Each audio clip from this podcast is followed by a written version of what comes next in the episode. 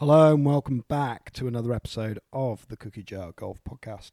Sam here just wanted to put a real quick cover note on this pod. Um, we sat down with Lee Wybranski up in St Andrews during the 150th Open.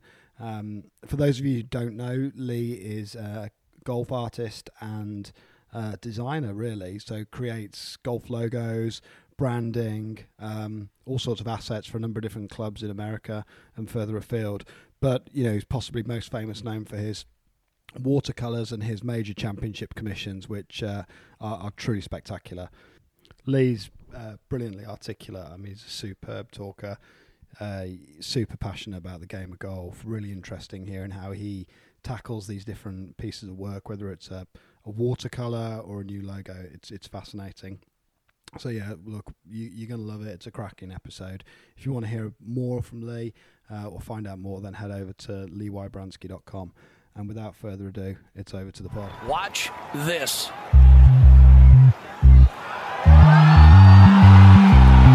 No way!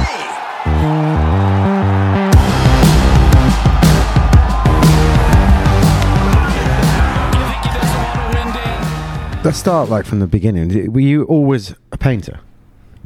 Yeah, I was that kid who was always drawing in the corner from the time I can remember. Uh, you know, started out drawing Spider Man and Batman when I was four or five, and then, uh, you know, by the time you get to high school, you're drawing rock bands or athletes, and then uh, further on, went to art school at university and carried on from there. Uh, wasn't always a landscape painter at all. Frankly, had no real interest in the landscape as a, as a subject when I was younger and, and in university. Uh, but uh, golf kind of led me to the landscape, and now it's something I've come to fall in love with. So you're a, a player first, and then a painter of the sport after, if that makes sense. Actually, the opposite. Uh, I started uh, I started playing in my uh, mid twenties uh, after uh, receiving my first few commissions in golf. I was uh, receiving a lot of invitations to play some of these great places. My first commission was Winged Foot, which hosted the U.S. Cool. Open a few years ago for I think the how sixth that, time. How did that come about? What's that? How did that come about? Uh, well, right out of university, I sort of stumbled into this opportunity where I was doing architectural renderings, pen and ink drawings of, uh, of buildings, private estates, small institutions outside of Philadelphia, where I'm from. And uh, did that for a year or two and, and tried to figure out how to sort of grow that business into something more interesting. Uh, so we began to show my portfolio to uh, some of the best clubs around New York City. Uh, and Wingfoot was uh, the first uh, commission that I received. And uh, that first year or two in golf, all I did were clubhouses. I did uh, really? uh, black and white, very traditional, almost like etching looking uh, yeah. Uh, drawings of some of the most famous clubhouses in the Northeast. And that was really how I got my foot in the door of golf. And, you know, at the club level, and it's, it's a bit of a I don't know. I feel like this is changing a little bit. The culture of golf is, is changing a bit, but you know, there was a, it's very status driven, uh, and and once Wingfoot signed us on, it certainly opened a few doors uh, yeah. right away. Well, so yeah. a- after Wingfoot hired hired me, um, you know, I within that first year I had done four or five other top 100 clubs in the right. U.S. and and then all of a sudden I was a golf artist and. Uh, and at that point in time, people started saying, "Well, we really love your look. We love your work uh, can you do this? And you know, as a small business person, you say, sure, I can do that, and then you go learn how to do it, and yeah. you figure it out, and you go.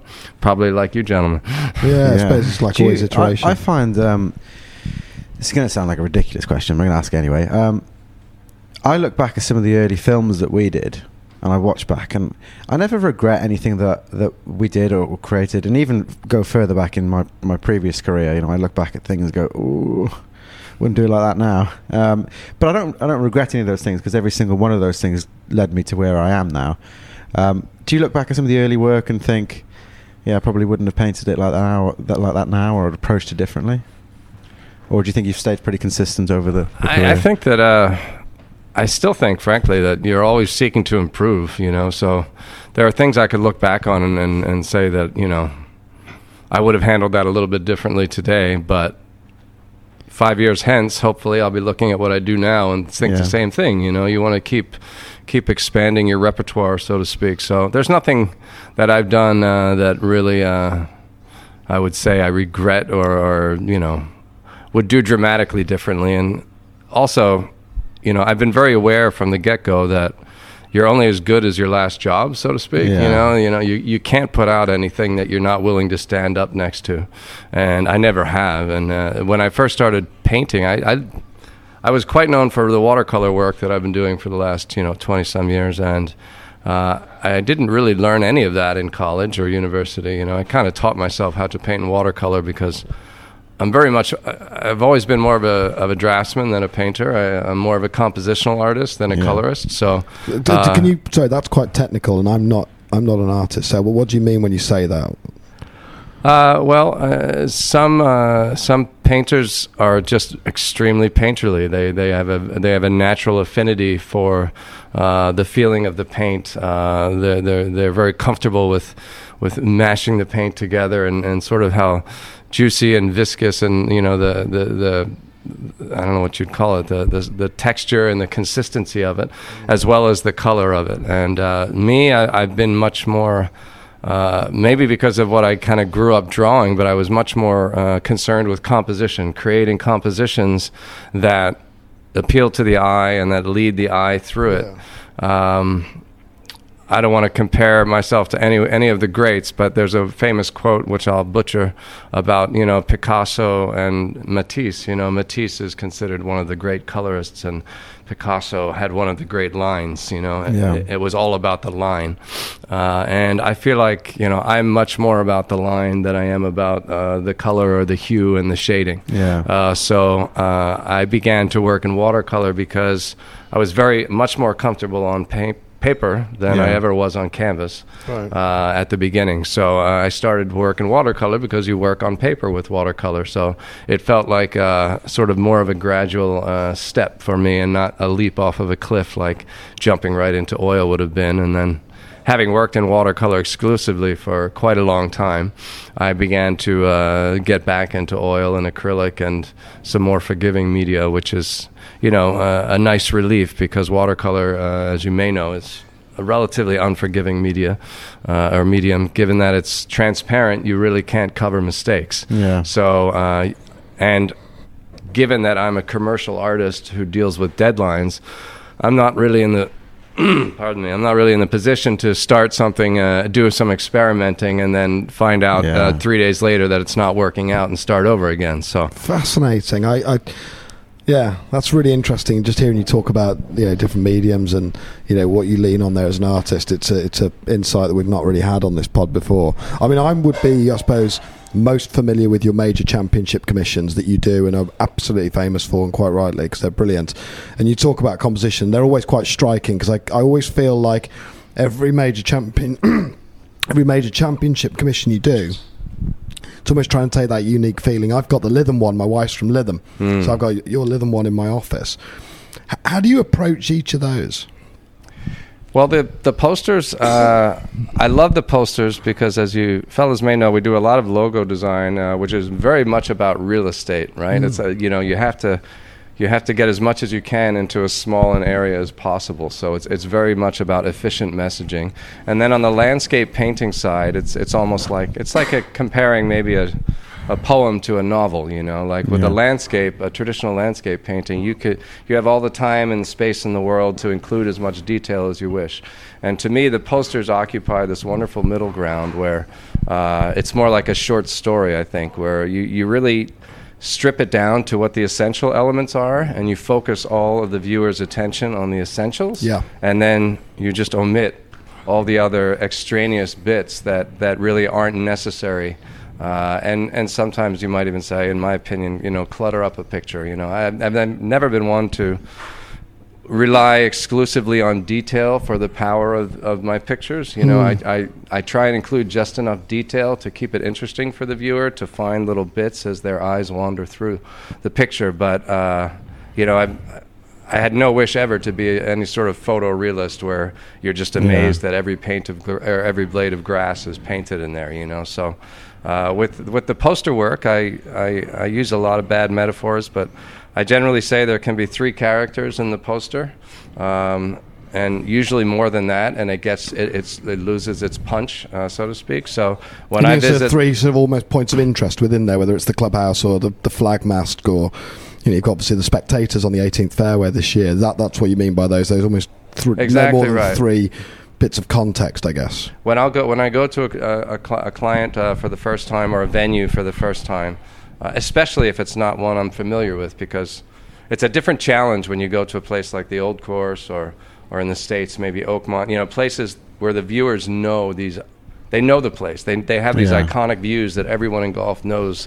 The view down the 18th, uh, you know, here at the Old Course. So, uh, but when you go to a venue that you're not familiar with, uh, what I try to do first is identify what the most iconic features of the property are, and then I try to find a composition that includes each of those important elements in a view that is harmonious and appealing. Well, we should we should probably. It would be great. I mean, this is an audio means, but it'd be really interesting for us, I think, to maybe Yeah. get the get the 150th open. You know, we're looking at the St Andrews.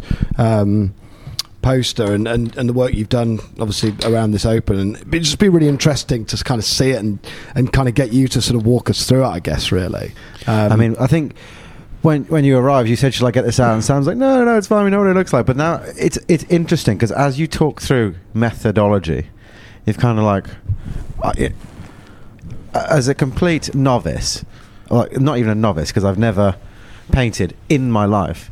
You think, oh, they just stand somewhere and paint it. You don't think about the what's the thought process that's gone into it and what that's trying to be achieved. So, right, we've got it here in front of us. Um, I'm sure we can get something online. so that the wrong way around for follow you I along. suppose you know it so well don't you But here we've got kind of an aerial image of.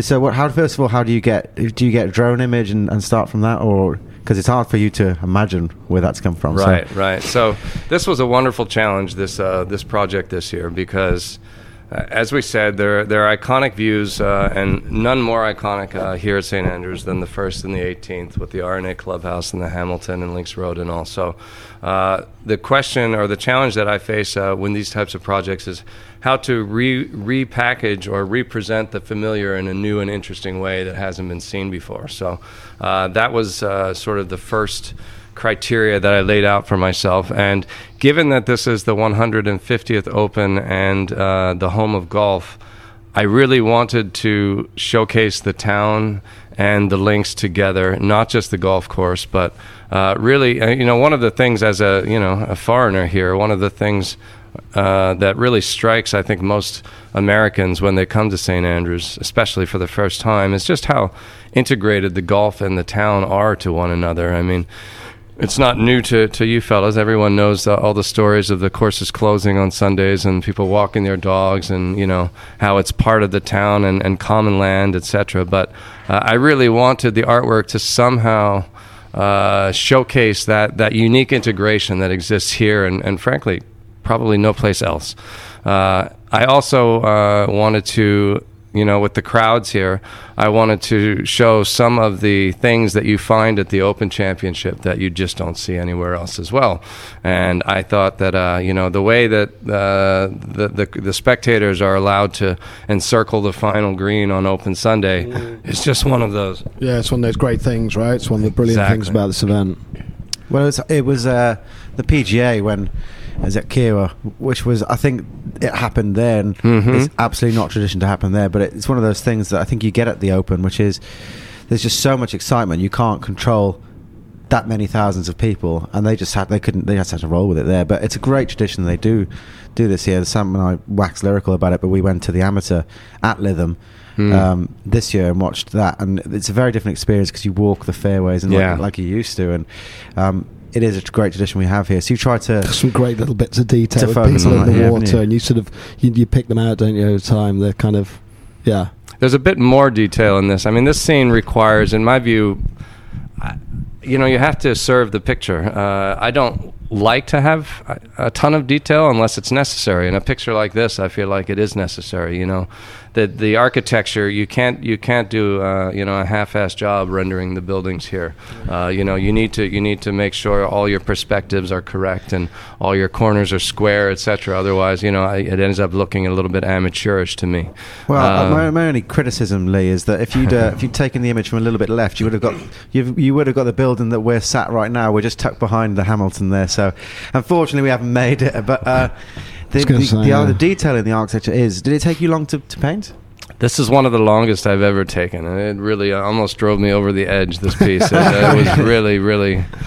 I mean, I lived with this for two and a half months, and I also I, I moved my studio in the midst of this painting, which uh, added a little bit of a personal stress to it. But uh, you know, if you look closely, all these little outfits. You know, I'm no uh, fashion designer, and I'm not even much of a fancy dresser, frankly, but having to try and come up with all the different outfits Yeah, and yeah, uh, you know, there's a lot of little bits and odds and ends in there, and you know, the stripes, the polka dots, the hats, the shorts, everything. It, it all it needs to there needs to be a lot of variety in there because Yeah. that's what makes the picture interesting you can't just paint you know the same outfit on everybody so uh, it really required uh, a lot of extra imagination and a lot of a lot more fine brushwork than i generally employ Because so also colours have to go together so neatly, and your paintings are so colourful. I can imagine if you start getting the colour balance wrong in some of the garments people Mhm. are wearing, the whole thing would quickly start to look a bit.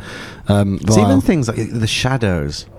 Like that must be so annoying because they're all going to point in the right direction and all things like that. That must. It, I suppose you have to get the orientation of the sun right as well. yeah, That- yeah. that's well, just, that's just an obvious thing, right? for Yeah. sure. Yeah, things like that uh, stand out. I mean, they only stand out if they're wrong. That's like Yeah. a lot of things in visual art. Like I feel, if everything's right, you don't necessarily notice any of it. But if it's wrong, you you notice it right away. So Yeah. And the all those little kind things. you always kind of then commissions go to the champion as well. Is that right? Do you do they? Do they Well, the tell- original pieces uh, I, I retain until we sell them. I, I seek to sell them to the host venues first, and uh, if they decline, I will uh, often approach the winners. Yeah. Uh, so you know, pulling for Rory in more ways than one this week because uh, he owns two of my paintings already uh, Okay. for his victories at the U.S. Open at Congressional and then at the Open at Hoylake. So uh, I'd love for him to be uh, the proud owner of this uh, come the end of the day today.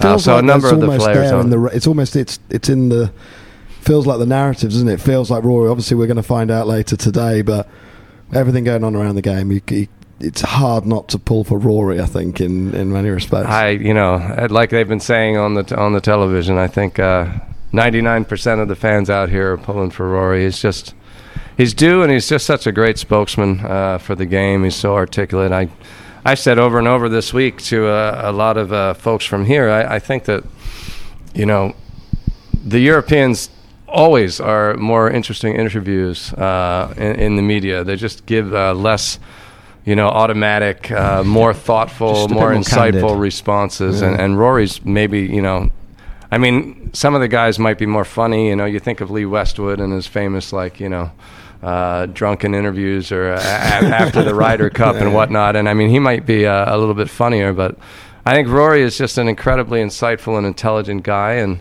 he's so well spoken. And uh, I love, uh, uh, he's so, I don't know, mature. He, he owns up to things and uh, recognizes his strengths and weaknesses. I just, I'm a fan like most people here, and uh, I'd love to see him carry it off today. it's been a great celebration this week for. I mean, you've, what is you've obviously been doing. I've seen on Instagram you've been doing some uh, some painting around Yeah. and about. What, what have you been doing around about the Open this week? We did a little campaign this week because uh, I love to get out on the golf course to paint during the events to sort of document the championship. It's a real treat for me to do something.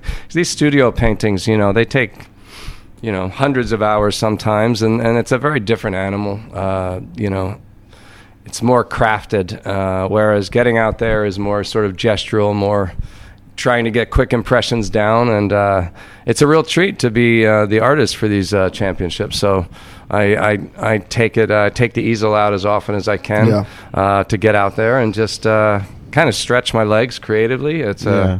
Too much studio work uh, is kind of bad for your psyche. I feel like you know, I, I, when you're working from photographs exclusively. Uh, for me personally, it tends to make me very, very tight over time, very methodical in my work, and I, you know, the the, the, the sort of more impulsive and spontaneous uh, aspects of uh, the creative act uh, become fewer and fewer. So, getting the paint box out, going to the Jigger Inn, or painting the Seven Sisters, things like that, you know, during the Mm. it's, event, re- it's always like revitalizing, isn't it? It sort of sparks more creative. Juice. It really puts gas in the tank, Yeah. you know. It, it, it, it really charges me up, and uh, that part of uh, the creativity uh, sort of gets depleted. I feel like uh, in the studio over time, and it definitely it gets you excited, and uh, even interacting with uh, you know. I have some fans and collectors now, having done this for a lot of years, and uh, it's great to just be out there and, and, and talk with people and just hear how people enjoy, uh, you know, watching the work and, and enjoy viewing the work and all that kind of thing. So, uh, just that part of it is really exciting too. That sort of like uh, interpersonal uh, affirmation and encouragement. But we is, get uh, that as well with the jar. Like we're, we're you, you can you can just feel so stale sometimes when you aren't necessarily traveling or getting new experiences constantly. And you, you think you summed it up beautifully there. Just puts gas in the tank. That's exactly how when we go on tour and stuff. It's like you just feel revitalized with mm-hmm. ideas, things But you want to go and bit of a, chase it's a bit of It's a, a, normal distribution because you get revitalized and then you get exhausted. Yeah. Yeah. And when It's you're true. At the end of Rose the in the garden all afternoon, the exhaustion also comes in a little bit. Yeah, that we probably overindulged a bit in the week as well, which always tends to take it out of you a little bit. But um, Can we talk about logos? I'd like to I- talk yeah, about logos. it- I, mean, I'm obsessed with golf logos. Most people who Me listen too. to this podcast, there's something really weird about golf logos, it, like no other sport, where there's this obsession over logo bingo. Where you wear logos, what each logo would mean to you in relation to pieces of apparel or whatever, how they're designed. There's some disgusting golf logos out there yeah. and there are some outrageously good ones. You haven't you've seen our logo, right? We have a little logo as well. Yeah, CJJ. do you. So- do you okay? That, that's this. yeah, do this you rate quiz. our logo? Let's start Do that you, way. d- first of all, do you like the logo? I do like it. If you're going to ask me to actually critique it, I want to have it in front of me because Okay. uh, Okay. I, We're I don't, get want, I don't want to misspeak. I'm going to get it up, but it's uh, it's I actually know you have a monogram uh, worked in there, which is sort of a quirky, very old, old school It's, looking oh, it's, monogram. it's coming here, Sam. Okay. It's also got some plagiarism in there. I wonder if you can pick it out.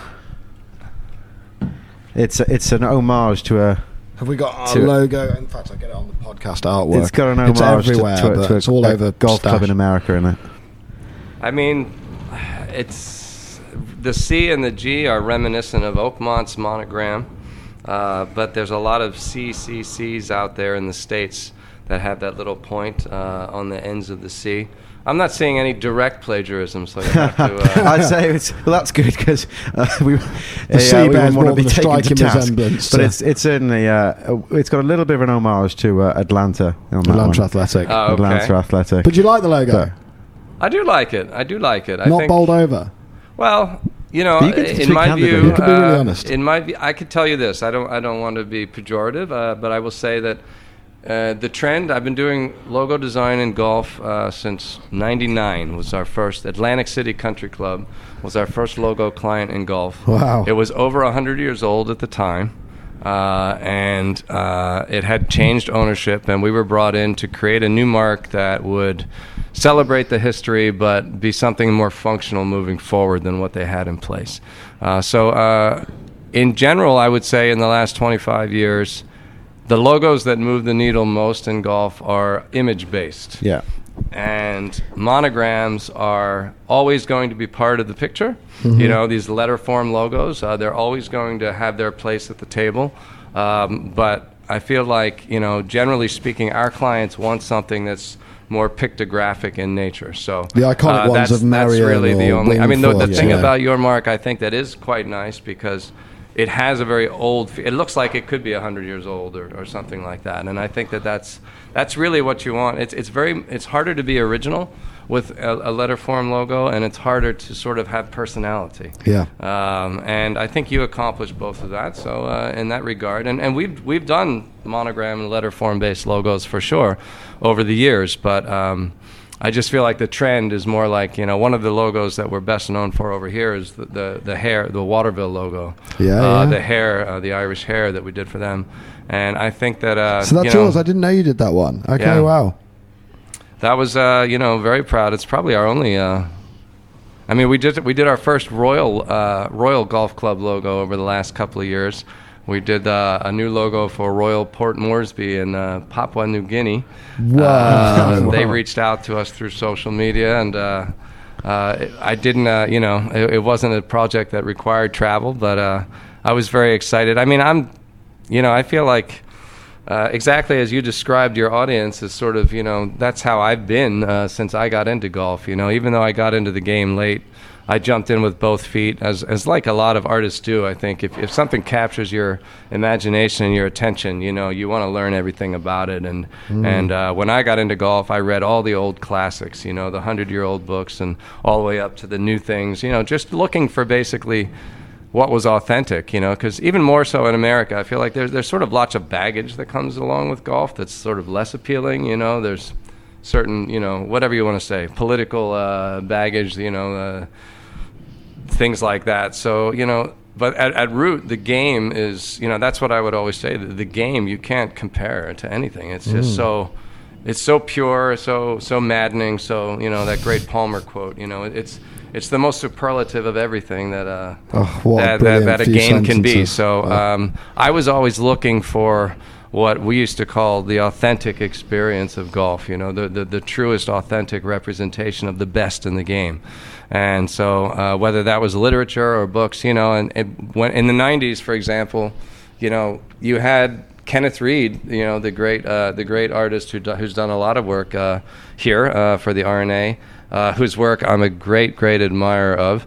Uh, but then in the states, you also had these sort of you know gaudy, awful, inspirational posters with like some you know tepid motivational quote underneath a picture of an island green or something, you Yeah, know, and it was yeah. just like the tackiest thing that you could imagine. So I was looking at these, you know, and, and everything in between. And as an artist trying to find my way in Yeah. this in this space, I was I was always looking for cues from from greats who had gone before, you know. So you know, there was a lot of stuff out there that was just. You I, I know I don't want to do anything like that, and then you'd find other things. You'd be like, "Wow, that's really good. I could, you know, I could lift a little bit of that and put that into my work." You know, so I was always looking uh, for the authentic uh, and the best uh, elements of uh, what had been done before and, and try to make my sort of contribution to that legacy.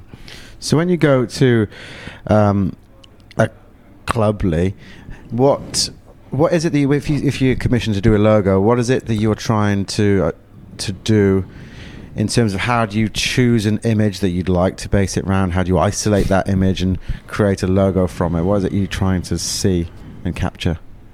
It's similar, as I said, to the poster in terms of uh, trying to identify what the key elements are. You know, I mean, a logo is is essentially visual communication, visual messaging. So you need to identify what the message is. You know, what what's most important uh, to the membership, and you know that's really the great litmus test for the success or failure of our design and uh, work and branding is you know, we've designed many, many great logos that are still on the cutting room floor because they didn't fit the membership. You know, Yeah. if it, it it can be as lovely and interesting looking as possible, but if it doesn't move the needle with the members of the club, then you know it's not right. It's not the right thing. So, uh, trying to identify exactly what the message is, and in, in terms of by message, I guess I, I I could reword that and say you're trying to understand the culture of the club Yeah. as it is today. Yeah. You know, one of our great clients uh, of the last couple of years was a club called uh, Wee Burn in Darien, Connecticut,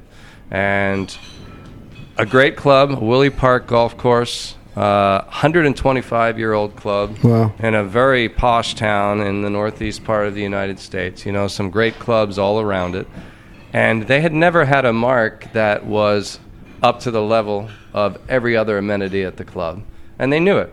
Uh, so, and their 125th anniversary, they decided it was time to invest in this and try and rectify this situation. So, uh, that was a that's become a very interesting uh, segment of our wheelhouse is not just branding for golf clubs, but branding for clubs that might be 80 or 100 years old or more, because you need to create a mark that speaks to the past. But most cases today, no one wants something that's traditional or vintage looking anymore. I mean, there was a time when used to have vintage was in shield. style. Do you remember? It was, you know, we would always call them over here like, you know, Premiership football clubs have huge logos, Mm-hmm. and you saw that a lot of golf things would be these huge crests, Yeah. with all this detailing. A lot- a lot you of know. Yeah, like tennis North rackets and Scotland. rifles yeah, and, and words, Yeah. and it's like actually the clean aesthetic. I mean, Right. I, you know, that you, I always think that the great logos, as I say, the, the logos that I think are absolutely out, outstanding are things like Merion with the wicker basket or Sleepy Hollow or Mm-hmm. you know Wingfoot. These are just very crisp and clean logos that. And each one of those have those kind of unit. I mean, it's easy with Merion. It's like the wicker baskets. It feels like it's a layup. You know, it's it's, it's all easy Well, it's you. funny you say that because of those three, I think Merion. I mean, not everyone knows this, but that logo, which Merion's at 1896, is the date under their logo. Hmm. Uh, that logo was designed uh, by the golf professional Bill Kittleman on a cocktail napkin in 1979. Really? That famous logo, which is the most beloved logo in golf, at least in the states. Uh, and everyone assumes, for obvious reasons, that it, you know, is some original mark. I mean, that's one of the selling points that I use for our logo services. Is Merion had one of those old shields because Merion Golf Club was originally an offshoot of the Merion Cricket Club, uh, which still exists. And Merion Cricket Club had one of those big shields with the scroll and all the different elements. And that was, you know, the the golf club's logo was the same logo for many, many for decades and decades. And then uh, Bill Kittleman, who's still uh, with us and, and works with Gil Hanse uh, as part of his uh, design team, uh, he was the golf professional at Merion for, for a few decades. And uh, he designed that logo in the late 70s and, and implemented it in the early 80s. And it's become one of the great ones. Wow. And it, I don't think it really was a layup in terms, I mean, it was very creative. Uh, the other two that you mentioned, I feel like are you know when a club has a name like Wingfoot, Yeah. you know what are you gonna what are you gonna make the logo? I Yeah, mean, it's pretty straightforward. Yeah. And when a club uh, is Sleepy Hollow, where the headless horseman was written, I mean that's not too much of a challenge either, so to speak. You know, They're just the ones that jump out to me off the page. But I don't know. I'd be really interested whether the logos that you kind of see in the game and around where you're like, yeah, do you know what? I just, I just absolutely love that logo. Be a golf club or otherwise. What, what, what are some of your favourites? Wow. Well, my favorites, I mean, it's not that original. My favorites are much like everybody else's. I mean, I'm also from Philadelphia, so Yeah, yeah. I was born a few miles from Merion, and um, as a big lover of golf history, I'm a, I'm a huge fan of great clubs that open themselves up to championship golf. You know, because you know, right across the river from Philadelphia, you have Pine Valley, which, Mm-hmm. you know, legendary, mystical place, but very few events in their, you know, Yeah. Do you ever go and watch the but? Merion, on the other hand, has had Bobby Jones, Yeah. Ben Hogan, Yeah. Jack Nicklaus, and Trevino's famous. You know, so you know, I, I think it's a, a very generous act when a great club uh, that's that private opens its doors. Uh, to, so I'm, uh, Merion's logo and, and Merion as a club is just a dear and a, a near and dear place to me. I there's a big thing in Britain certainly, and it certainly seems like it's appearing more and more often that, that you get two logos for a club. You've got the club logo that anyone can buy, and you've got the members logo. Is this a big thing in America? Uh, and is it kind of more of a trend that, that's that's coming now? And also, how do you go about approaching a separate logo to identi- identify the same place? It is a it's an interesting trend for sure, uh, and in our experience, we we've we've worked with secondary logos quite a bit over the last few years. I feel like it's really come up in the last few years. The member logo is something that has existed. Uh, I kind of feel in, in my you know, someone can correct me out there if I'm wrong, but I feel like Pine Valley was the originator of that in the states. Really? Uh, their their logo was a shield alone for the members, and, and if it had the name underneath of it, that was the guest logo. So Yeah. the logo was the same. It just Same either had type or it didn't. Yeah. And that's there. how you, people Yeah. could tell whether you were in or out. Uh, I am not a huge proponent in general of uh, the member logo versus the guest logo, uh, but the way that we've uh, experienced and encountered and created secondary logos over the last five years or so is uh, another great another great recent client is Wilmington Country Club in uh, Delaware, uh, I believe 1909, right? Uh, 36 hole facility, biggest club, best club in the state. Uh, many people feel, of course, uh, always subjective. But uh, so th- this this club had, uh, you know, what, what we used to call the lifesaver logo. It's, uh, you know, the ring. Yeah. It's, it's my my, you know, having looked into this and, and seen it so many places, I think a lot of that stuff comes straight from over here, and I think it's a championship belt. You Yeah. know, it's it's a it's a circular belt with a buckle, and they have some cross clubs and some you know the name of the club encircled around it or within it. Uh, again, a great club that you know the the logo. Because these logos didn't they weren't intended to do what they're used for now. You know, a, a club crest or a club seal from 1919 or 1925 was never intended to to perform the functions that a golf logo does in today's day and age. So consequently, most of them fall short. They, they either need to be four inches tall to be cleanly embroidered, mm-hmm. or even if you can see what you're looking at, they're just not that interesting because they're intended to be sort of more of a, a seal on the stationery than anything else. So, anyways, in the case of Wilmington, uh, they had this mark, and it's written into the bylaws of the club that this is the, the club's mark. so, there, you know, it would have been a lot of political arrows to try and you know create a new official logo for the club, but everyone recognized that the logo didn't really represent the club the way that the members wanted it to in terms of on their apparel, on their golf bags, on their scorecard and such. So we've ended up creating a lot of secondary logos which exist as what we call merchandise marks.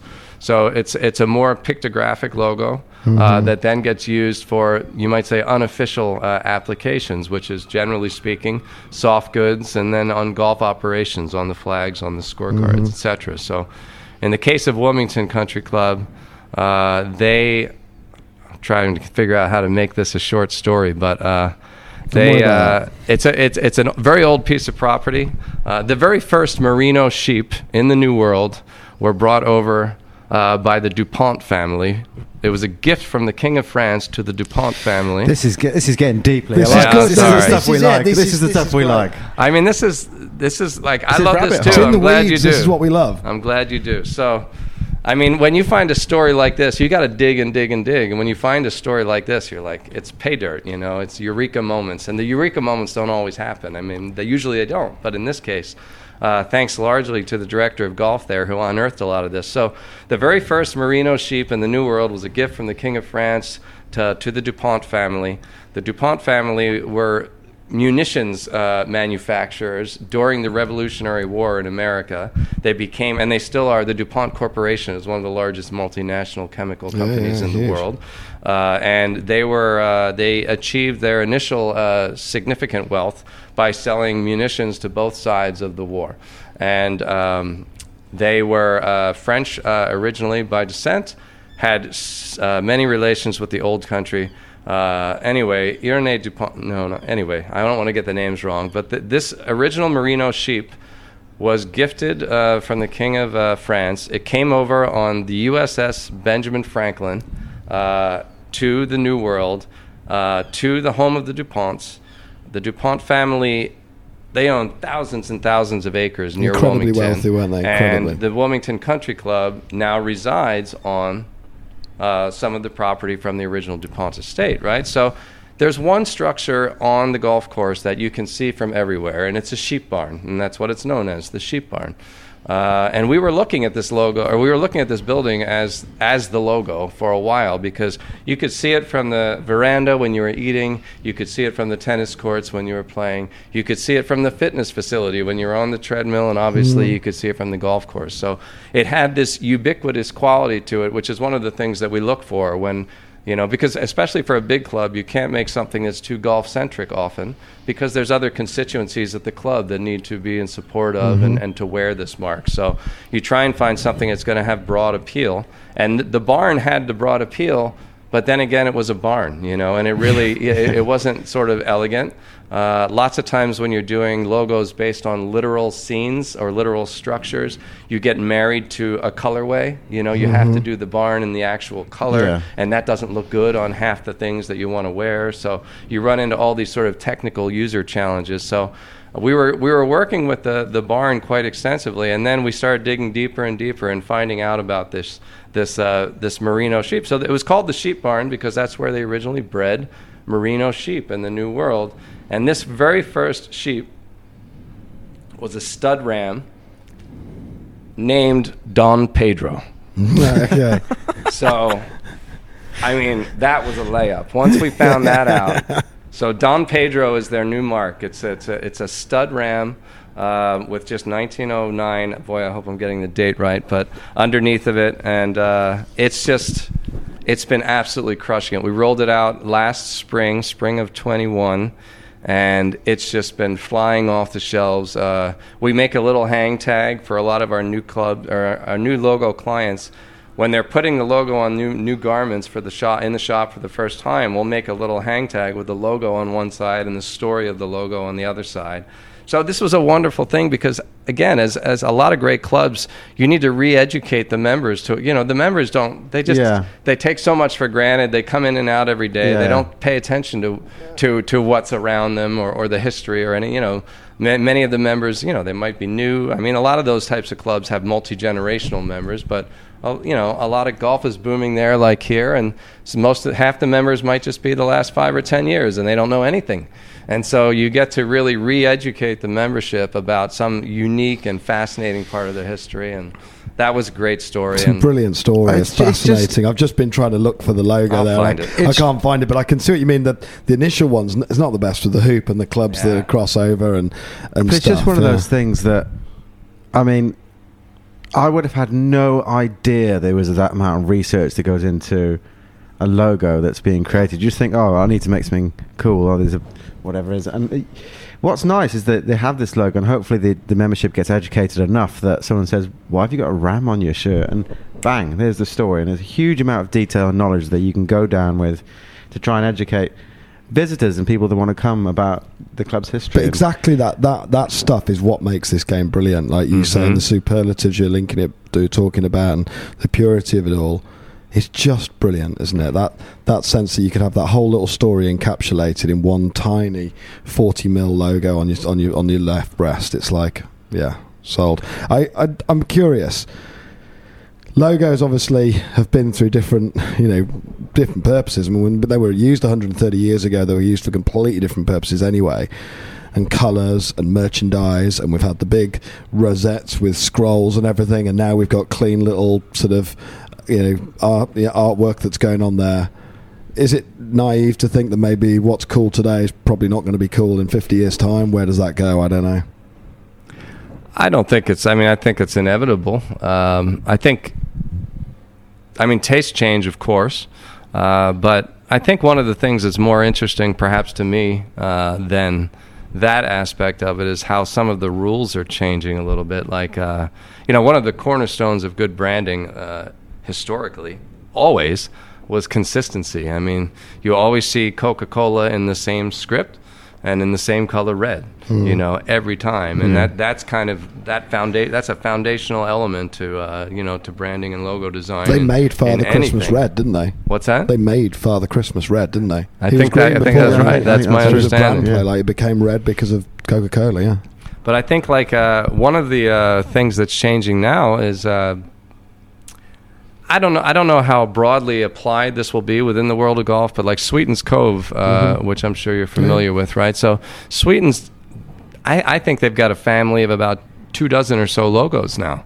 Really? You know, uh, and they're just breaking the mold. I feel like, which is really, really interesting. I mean, I don't know that that would work for you know. That's a But what Zach's sort of a doing with the hipster spot, farm- and No, people love yeah. to follow it. I mean, that's not going to work for a hundred-year-old golf It's not club. work That for approach. Millfield, is it? Yeah, but it's like it's it's experimentation. It's in, really interesting hearing about things at the tree farm that Zach's working Mhm. on, and that whole concept that when you're a founding member. There's like almost a sorting hat, and you pick out a logo, and that's your logo for a subset of the membership. And then you've got some internal tribes, and the fact you can have these different logos because they do look good on different pieces of merch. You know, I mean, if we were if we were doing more in the merchandise, we'd probably have another couple of logos that we might use, or do event specific. Well, let us know if you ever want some help with that. As long as you don't go for a I monogram. mean, you know what? You know, yeah, we, we wouldn't corny on the pod. But I mean, yeah, doing something with a little logo that might be cool. That would be be amazing to see how you would approach the cookie jar because creatively, there's there's some stuff there's some stuff there for sure. I mean, we could.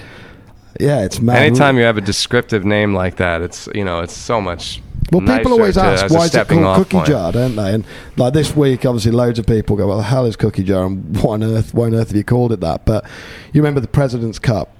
I think it was 09. Tiger Woods was wearing that big kind of purple crosshatch jumper, and he hit a four iron, and his arms kind of go outstretched.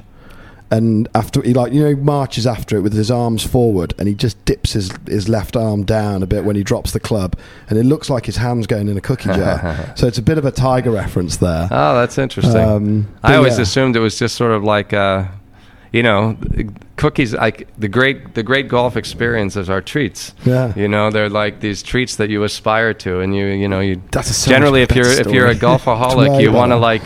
You're always sneaking off to try and like get a little bit, you know, like a little kid who's trying to get his hands into the jar. So, yeah, you know, yeah, uh, you tell your boss that you know your wife's sick, so you can run off and play. Exactly, some- exactly. That's the whole thing. It's the whole thing. But it's a it's a fascinating discussion, and uh, yeah, I mean, we could go for hours, But but, it- I'm mindful of your time. yeah, for your and time. But got- just uh, before we go, Lee, we're probably.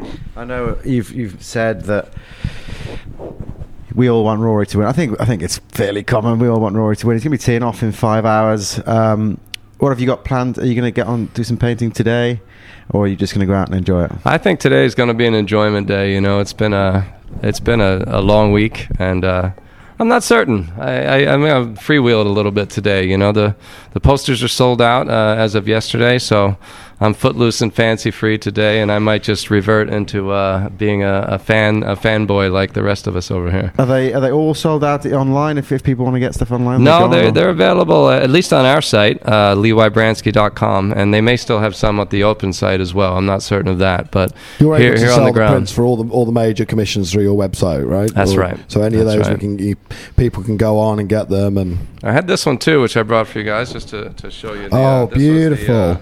The, U.S. Open at Brookline. This is the small do you know? Wasn't that a brilliant major though? The whole story. I know. Oh, it know, was the Francis Ouimet stuff starts to get quite a bit after a week of it straight, but. You know the yellow clubhouse and the, the colouring then within is the first thing that I guess stands out on this one.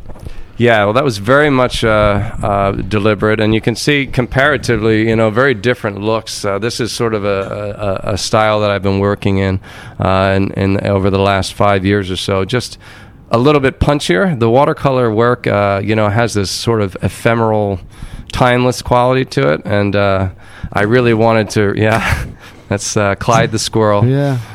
Uh, everyone knows the squirrel at Brookline, but uh, they're on Clyde Street, so uh, we decided we'd name the the, the squirrel Because Clyde. the course is the loops of nine or whatever that they, they create the championship course out of is called Clyde and Squirrel, isn't it? Which I think is that one nine and the other. Clyde, Squirrel, and Primrose are the three Right. nines there. So I what's the significance of the squirrel with Brookline? I'm not certain of that, you know, which is uh, odd. You'd think I would know, but um, one of the other things that's so peculiar, I feel like, is the two of the oldest clubs in America, the Country Club of Brookline and Oakmont, Mm-hmm. Have, uh, both have uh, yeah. squirrels. I mean, obviously the the Country Club is a yellow squirrel, you know, with green uh, rendering, uh, and not so with Oakmont. But they're very, very similar in terms of their positions, and uh, I'm not really sure uh, how how it came to be the squirrel there. Well, I Don't think you know. did fantastically to avoid Francis Ouimet's house because when there was, the coverage was on, you just could not get away. from Do you know the membership and apparently buying that house and they're going to move it closer and bring it right into. So I mean, it's already hmm. close proximity, but they Oh. Yeah, it's bought right it and they're across gonna the road. it Yeah, and the- move the- it so it I didn't know that. And I think something to do with using it for caddies to play or like members. Yeah, they're going to move like it a- onto the course. I mean, that's Uh, the I thing. it's- You guys in America have budgets that are just totally different to the way we, we operate. Like you stick two zeros on it. But we, look, we digress. Lee, you've been a superb podcast guest. It Oh, was thank you. brilliant. Um, brilliant to hear you kind of narrating through about how you approach this stuff and talking so eloquently about the game. Um, yeah, so a big thank you for finding time. Oh, it's great. Great to be with you, gentlemen. Thanks for the invitation, and uh, have a wonderful open Sunday. And we will be taking you up on that offer Thanks, of some logo consultancy as well. I look forward to it. This.